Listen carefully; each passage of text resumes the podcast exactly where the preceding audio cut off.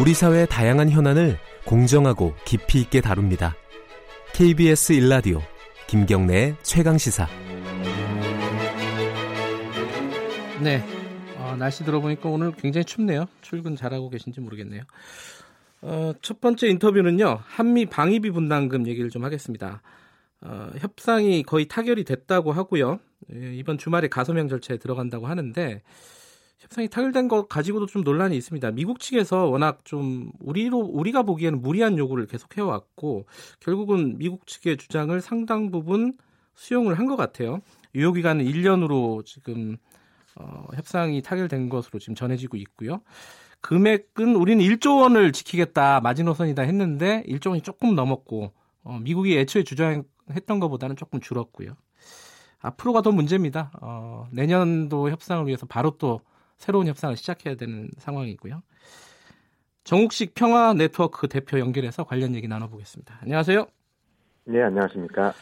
일단 뭐 협상 타결 소식이요. 한 1조 500억 원 선 그리고 어, 협상 유효 기간은 1년 이렇게 지금 타결이 된 것으로 알려지고 있는데 어, 네. 전반적으로 총평을 하신다면 어떻습니까? 네. 그 좀, 어, 미국이 좀 해도 해도 너무한다는 생각이 일차적으로 많이 듭니다. 아, 협상 그러니까 결과를 그- 봐, 예. 봐도요? 예, 예, 예. 그러니까 금액이 늘어나고 뭐 줄어들고 이 문제는 차치하더라도. 네. 아, 지금 이제 그 많은 언론 보도를 통해서 잘 알려졌습니다만 이미 한국이 주는 돈도 미국이 다 쓰지 못하고 지금 상당한 불용익이 발생한 상황이지 않습니까? 네. 그렇다고 한다면 뭐 우리가 상식적으로 보더라도 이제 그 남, 남는 돈은 국고에 반환을 하고 네. 아, 그게 이제 과도하게 책정에 대해서 이제 미집행액과 불용익이 발생하는 거 아니겠습니까? 네. 그래서 그렇다면 용초에 맞게 예산을 편성하는 게 상식적으로 맞을 텐데 네. 미국이 그냥 뭐 이렇게 어 무조건 올려달라 이게 대통령의 지시 사항이다 이런 네. 식으로 나오면서 아 그런 요구 사항이 상당히 좀 관철됐다라고 하는 부분이 네. 아 아무리 동맹 관계도 중요합니다만 이게 어떤 좀 상식적이고 어떤 대등한 관계로 가는 데 있어서는 아직까지 갈 길이 좀 멀구나 이런 느낌도 좀 총체적으로 듭니다. 예.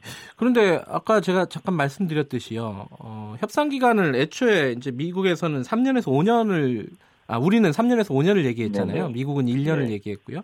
그러니까 해마다 네. 협상하자는 거고 미국은. 네. 근데 이제 금액 같은 경우는 우리는 1조 원이 마지노선이라고 했고 미국은 뭐 최소 10억 달러, 그러니까 1조 1천억 원이 넘죠. 그래서 네. 미국이 금액 부분에서는 조금 양보한 게 아니냐 이렇게 볼 수도 있는데 이 부분은 어떻게 보세요? 예, 뭐 10억 달러보다 조금 그, 아, 못 미치는 그런 예. 정도가 될 거란 보도는 나오고 있습니다만, 예. 제가 방금 전에 말씀드렸던 것처럼 돈이 늘어나고 줄어들고의 문제 이전에 예. 정확히 돈을 어디에 쓸 것이냐, 예. 이 부분에 대해서 이제 좀 명확하게 밝혀지지 않은 부분들이 많이 있는 것이고, 예. 그리고 과거에 전라보더라도 최대 1조 원까지 그 불용액이 네. 누적된 경우들도 많이 있었거든요. 네. 그래서 그런 부분으로 종합적으로 본다라고 한다면 액수가 늘고 줄고 또 네. 미국의 요구가 100% 관철되지 않았다. 예. 때문에 좀뭐 선방한 것이다. 이런 관점에서 보기 이전에 네. 상식적으로 좀 납득하기 힘든 결과라는 것이죠. 그러면요, 지금 그 우리가 네. 미국 측의 요구, 물론 협상 과정에서 우리가 불용액이나 이런 부분들에 대한 문제 제기를 당연히 했을 거잖아요. 네네. 근데 미국 측의 요구를 이렇게 상당 부분 받아들일 수밖에 없었던 이유는 뭐라고 해석할 수 있겠습니까?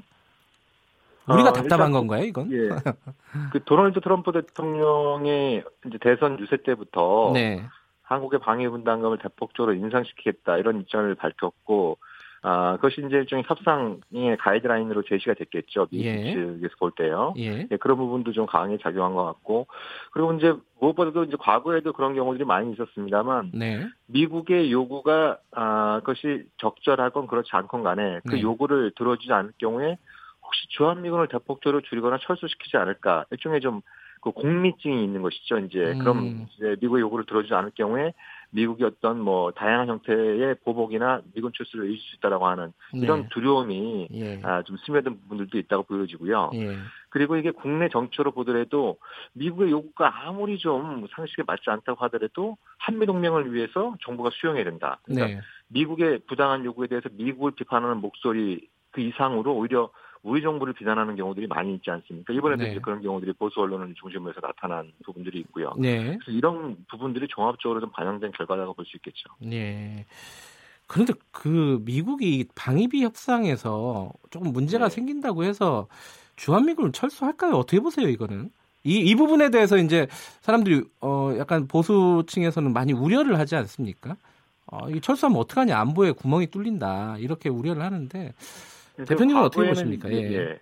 과거에는 그것이 이제 협박성 발언이다. 혹은 우리가 이제 미국이 그런 얘기를 안, 할 때도 일종의 우리가 스스로 자기 검열에 걸려드는 경우들이 많이 있었다고 볼 수 있는데요. 예. 근데 이제 최근 들어서 이제 냉정하게 본다면 두 가지 정도의 상황 변화가 있는 것 같습니다. 예. 하나는 트럼프가 어디로 튈지 모른다. 네. 그러니까 사실 트럼프가 대선 그, 어, 유세 때부터 너무 많이 지금 미국이 해외 미군을 주둔시키고 있다라는 네. 입장을 밝히고 있었고 주한미군 철수를 그 시사하는 발언들도 대선 후보 때나 또 대통령이 되고 나서도 여러 차례 한 바가 있거든요. 네. 그리고 실제로 시리아나 아프간에서 이제 철군 아 그 작업에 착수를 하고 있는 상황이고요. 네. 그래서 트럼프라고 하는 이제 미국의 주주와는 좀 다른 아웃사이더가 등장했다는 부분이 이제 하나의 상황 변화가 있는 것이고 네. 또 하나는 이제 그런 트럼프가 김정은 위원장하고 만나서 지금 어, 이미 한 차례 정상회담을 했고 네. 지금 2월 말에 또 2차 정상회담을 앞두고 있지 않습니까? 네. 그래서 정말 북미 관계가 70년간의 적대 관계에서 평화 관계로 전환이 된다고 한다면 네.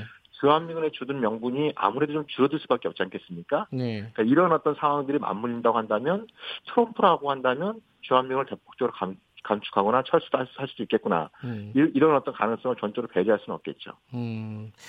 근데 지금 미국이 그러니까 트럼프 대통령이 하고 있는 요구하고 있는 이런 방위비 분담금 증액 같은 경우는 우리나라에만 네. 해당되는 건 아닌 것 같아요. 유럽 쪽에서 나토도 그렇고요. 그러니까 네. 이건 좀 전 세계적으로 미국의 정책이 큰 방향을 틀었다 이렇게 볼 수도 있는 거 아닙니까? 그렇죠. 이제 그 전까지는 뭐 군사 전략적인 관점에서 주둔 미군을 유지해 오고 네. 어, 대체로 이제 그 토지라든지 시설이라든지 그러니까 미군 주둔에 필요한 인프라 같은 경우에는 아, 접수국이 비용을 부담하고 네. 아, 현지에서 발생하는 비용 주둔 경비는 미국이 부담하는 이런 그 방식들이 냉정 시대 때 쭉 있어왔는데요. 네. 냉전이 종식되면서 이제 오히려 거꾸로 미국은 이른바 쌍둥이 적자가 발생하는 반면에 뭐 일본이나 한국 또 이제 유럽연합 이런 나라들은 이제 나름대로 이제 경제 성장이 계속 이루어지고 있으니까 네. 이제 너희들도 먹고 살만해졌으니까 좀어미그 미군 경비를 좀 부담해 달라 이렇게 해서 이제 각 나라들의 방위 분담금을 꾸준히 올려왔거든요. 네. 그래서 이번 같은 경우는 이제 그 한국을 좀 시범 케이스로 삼아서 최대한 방위 분담금을 올리고 네. 그걸 근거로 삼아서 일본, 독일 이런 나라들을 상대로 해서 방위 분담금을 또 대폭적으로 올리려고 하는 그 시도를 할 것으로 보이고요. 네. 그 그런 어떤 부분들에서 트럼프가 원하는 아, 결과의 최대치가 나온다고 한다면 그걸 내년 그 재선 때 최대한 활용을 하게 되겠죠. 예. 아, 이 얘기는 하나 좀 짚고 넘어가야 될 것 같은데요. 그 네. 주한민국 한국인 노조위원장이세요. 최흥식 위원장인데요. 이렇게 얘기를 했습니다. 미국에 분담금을 주는 거는 어, 많이 주는 건 맞지만은 한국인 근로자 인건비 이런 쪽으로 한 94%가 한국으로 환원되고 있다. 그래서 많이 네. 주는 게 큰 문제는 아니다라는 취지의 얘기를 했단 말이죠. 이거는 어떻게 봐야 될까요? 어, 그런 이제 최영식 위원장뿐만 아니라 그 이제 보수 언론 쪽에도 많이 좀 예, 예. 어, 주장하는 바인데요. 예. 그 자체로는 틀린 얘기는 아닐 겁니다. 네. 제가 알기로도 이제 상당 부분 이제 인건비 또 선물로 지원되고 있기 때문에 네. 아, 이제 그 자체로는 틀린 얘기는 아닙니다만 그렇지만 그 우리가 방위 분담금을 분담하는 이유가 주한미군 에게 최대한 많은 돈을 줘서 뭐 내수를 진작시키겠다는 취지는 아니지 않겠습니까 기본적으로. 네네. 네. 그리고 아까도 말씀드린 것처럼 지금 중대한 문제는 이미 돈이 남아돌고 있다는 겁니다. 네. 예. 그래서 그 지금 미집행과 불용형이 이렇게 많이 발생하는 1조 원 가까이 발생하는 이런 어떤 상황에서 추가적으로 돈을 더 얹어둔들 예. 이것이 뭐 국내 경제로 환원되는 게 몇 프로가 늘어나고 이것이 뭐 내수 진적이 어떤 효과가 있고 네. 이렇게 뭐 따질 수 있는 근거 자체가 좀 빈약하기 음. 때문에 아, 94% 환원되니까 앞으로 더 늘려줘도 이것이 우리 경제에 도움이 될 거다 이런 식으로 이렇게 좀 아, 주장하는 거는 좀 음. 현실과 맞지 않는 주장인 것 같습니다. 아까 이 불용액이 1조 원 넘게 있다고 말씀하셨는데요. 이게 불용액이 생기면은 다시 뭐 회수를 한다거나 이렇게 할 수 있는 방법은 전혀 없는 거예요, 우리가? 이제 국가 재정법에 따르면 그렇게 해야 되는 거죠. 해야 되는데 안 하고 있는 겁니까? 아, 못 하고 있는 거 그렇게 보는 게 맞겠군요. 그러니까 미국은 그거는 자기들이 필요에 따라서 언제든지 쓸 수 있는 것이고, 예. 어, 지금 그 우리 외교부 같은 경우에도 미국이 요청하면 어, 그거는 이제 주, 뭐 주겠다. 네. 그런 입장을 갖고 있는 것이죠. 그러니까 이것이 국내법과도 엄연히 좀 저촉되는 부분이 있는 것이죠. 예. 그, 그러면 그 돈은 어 은행에 있을 것이고 그것은 이자가 나오고 그 이자 수익을 어, 미군이 지금 가지고 가고 있는 건가요? 어, 정확히 그 내용도 어, 공개가 안 되고 있는데요. 그러니까 이제 아, 그래요? 과, 음. 예, 과거에는 이제 그런 그런 부분들이 확인이 됐는데 네. 그래서 이제 그 군사 건설비 또 군수 지원비의 이제 상당 부분을 현금이 아니라 현물 방출로 바꾸기로 한 겁니다. 네. 지난번 이제 방위비 분담금 협상에서 네. 어 그렇게 해서 이제 현금을 주지 않으니까 어 미국이 이제 과거처럼 은행에 예치해서 이자 수익을 먹게 되는 이런 어떤 네. 부분들은 많이 줄어들었는데요. 네. 근데 이제 여전히 미집행과 불용이 발생하고 있는 상황들이 여전히 좀 음. 남아 있는 것이죠. 더군다나 과거에는 방위 분담금의 상당 부분을 미국이 그 평택 미군 기지 확장 사업으로 전용을 했었거든요. 네. 예, 그 돈을 안 쓰고 예치한 은행 예치한 이유도 이제 거기에 좀 본질적으로 있었던 것이죠. 이제 기지 네. 공사가 예정부터 좀 늦어지니까 그 은행에 예치했다가 필요할 때 그걸 꺼내서 예. 아, 평택 기지 확장에 전용하는 이런 방식을 아, 써왔던 것이거든요. 예. 근데 지금 이제 평택 기지도 다 완공이 되고 용산 기지와 이사한 병력도 대부분 다 이전이 완료된 상태입니다. 네. 그렇기 때문에 추가적인 군사 건설비의 수요가 대폭적으로 줄어들 수밖에 없는 것이죠. 예. 근데 방위 분담금을 또 대폭적으로 늘리라고 하니까 이게 참 이게 좀 난감한 노릇이 될 수밖에 없는 겁니다. 문제는 이제 내년 이게 유효 기간이 협상 유효 기간이 1년이잖아요. 네네. 1년 후에 이제 새로운 협상을 맺어야 되니까 지금 협상을 타결한다고 해도 바로 협상에 들어가야 되는 상황 아니겠습니까? 그렇죠. 이제 이번에 그 어, 타결되고 있는 방위 분담금은 올해치에 해당되는 예. 것이고 내년치에 또 합의에 도달하려면 뭐 늦어도 올 네. 여름부터는 또 이제 협상에 들어가야 되는 것이죠. 그러면은 우리 협상 전략은 어때야 된다고 생각하십니까? 이 부분을 좀 정리를 하고 마무리를 해야 될 것 같아요. 그러니까 국 1조 원의 마지노 1조 원이 이제 국민들의 심리적 마지노선이라고 했습니다만 그것이 예. 이제 무너지고 있는 상황이 발생하고 있는데 네. 어, 이거 자체가 우리 그 법과 국민들의 상식에 맞게 재조정하려는 노력도 중요하겠습니다만 네.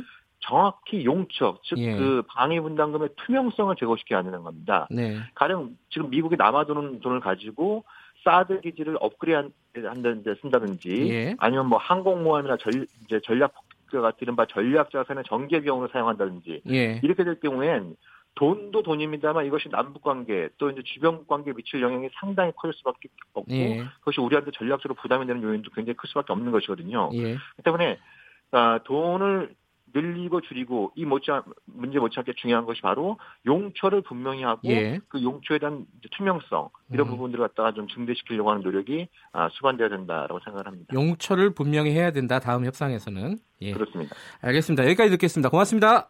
네, 감사합니다. 정욱식 평화네트워크 대표였습니다.